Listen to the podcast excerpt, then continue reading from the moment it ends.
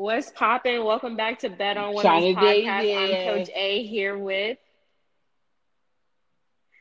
and we're back talking about a controversial non-call play that happened against the final, well, the Elite Eight women's basketball game with Baylor and UConn. A lot of people have been texting us wondering what's our opinions on this. So, China, I want to give you the floor first and see what you have Why to say me? about Why this play at the end of the game. That's fine. That's fine. Nah, nah, I got, I got. if you no, want me to go first, I can go first. You know, and you know I'm a ref, and you know I've ref, you know, tight games, game winners, championship games. So, um, it was a foul. Mm-hmm. It was a foul, but. Like I've been telling people who've been texting me and asking me, was it a foul? I go, yes, it was a foul. But at that point mm-hmm. in time, the refs were just looking at the shot and the shot clock. They wasn't looking at any like fouls, body, anything. None of that sort. All the refs were out of position. If a ref was looking in that direction, I promise you they were not looking at the foul. So, um, and, and that's just the honest truth, yeah. you know. And, and we've talked about how refs have missed big calls mm-hmm. this entire tournament, and that was just one of them. And you know, being a ref, I think honestly, everyone yes. needs to be a ref someday if anybody want to know what it is, what it's like to be a ref at these points in, in, in these tournaments and these yeah. games, please come my way because I, I wanna I wanna show you what it's like to be a ref. But you know, it was a foul. Um, you know, yeah. some refs and I've talked to one and you know, ask them honestly, like, would you have called that? And they go, honestly, I would have just been looking at the shot and the shot clock. God forbid if Carrington would have got that shot off and it went in and they waved it off because of the shot clock, yeah. because of the time. Like she didn't get it off in time. You know what I'm saying? And obviously there is, you know, cameras and instant replays. Yeah. But I'm looking at me personally, I would have honestly probably done what this, the refs did. Looked at the shot. I'm not looking for fouls. You know, the, they played most of the game. They called the same thing.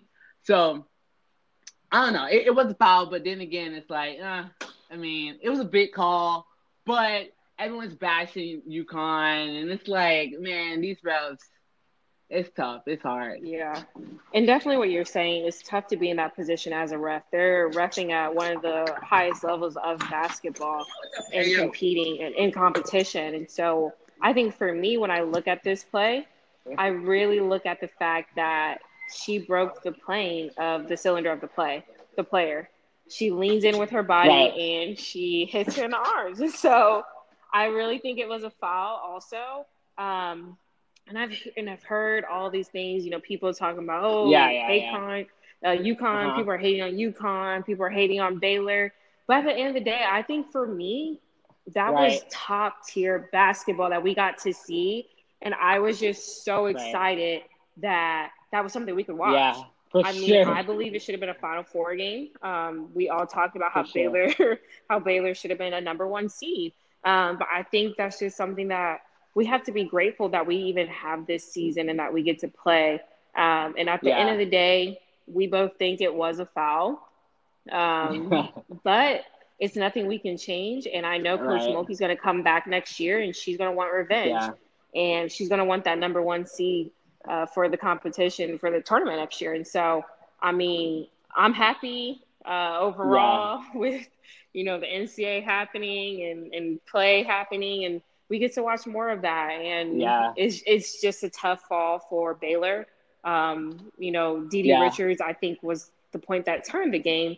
Um, not having her in there really affected the team, and so um, it's it's tough for them. She's a senior. I, I don't know if she'll come back or mm-hmm. not. Maybe she'll declare for the draft or use her yeah. COVID year. I don't know, um, and, and also that was break, another one of my points is th- there's so yeah. many things, so many what ifs, you know, that could have altered that uh, mm-hmm. that play and that call. And honestly, I thought I said in, in one of my text messages, I was like, it, it looked like she was like out of control with her shot. And then one of my friends texted me, and she was like, "Yeah, but the foul altered her shooting." But I was like, "Why not take the time out to draw up an actual play mm-hmm. or uh, like a better play than her coming on. You going against Ono, who's what six two, however long, like long, and then you got Aaliyah Edwards right Yeah. coming over to help. Like you gotta wingspan those for real, yeah. We're gonna be waiting for whoever, and obviously it was Yeah. going in Carrington's hands. But why not come up? It could have been better executed, Mm-hmm. I think.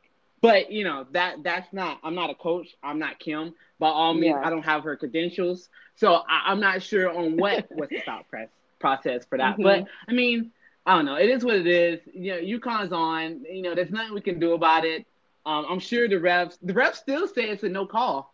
They asked the refs about it, and they still say that it was a um, Hmm. no call. And and I think a lot Yeah. went into that decision. Um, and and you know, coming from a ref's point of view, like to me, Carrington was out of control. Um, I'm not. I'm looking at the shot and the shot clock. I'm not looking for any fouls. Um, that's why there are three refs. But if you look again, and I've looked at the video now ten times because I just wanted to make sure that I was wasn't tripping. But all the refs were out of position.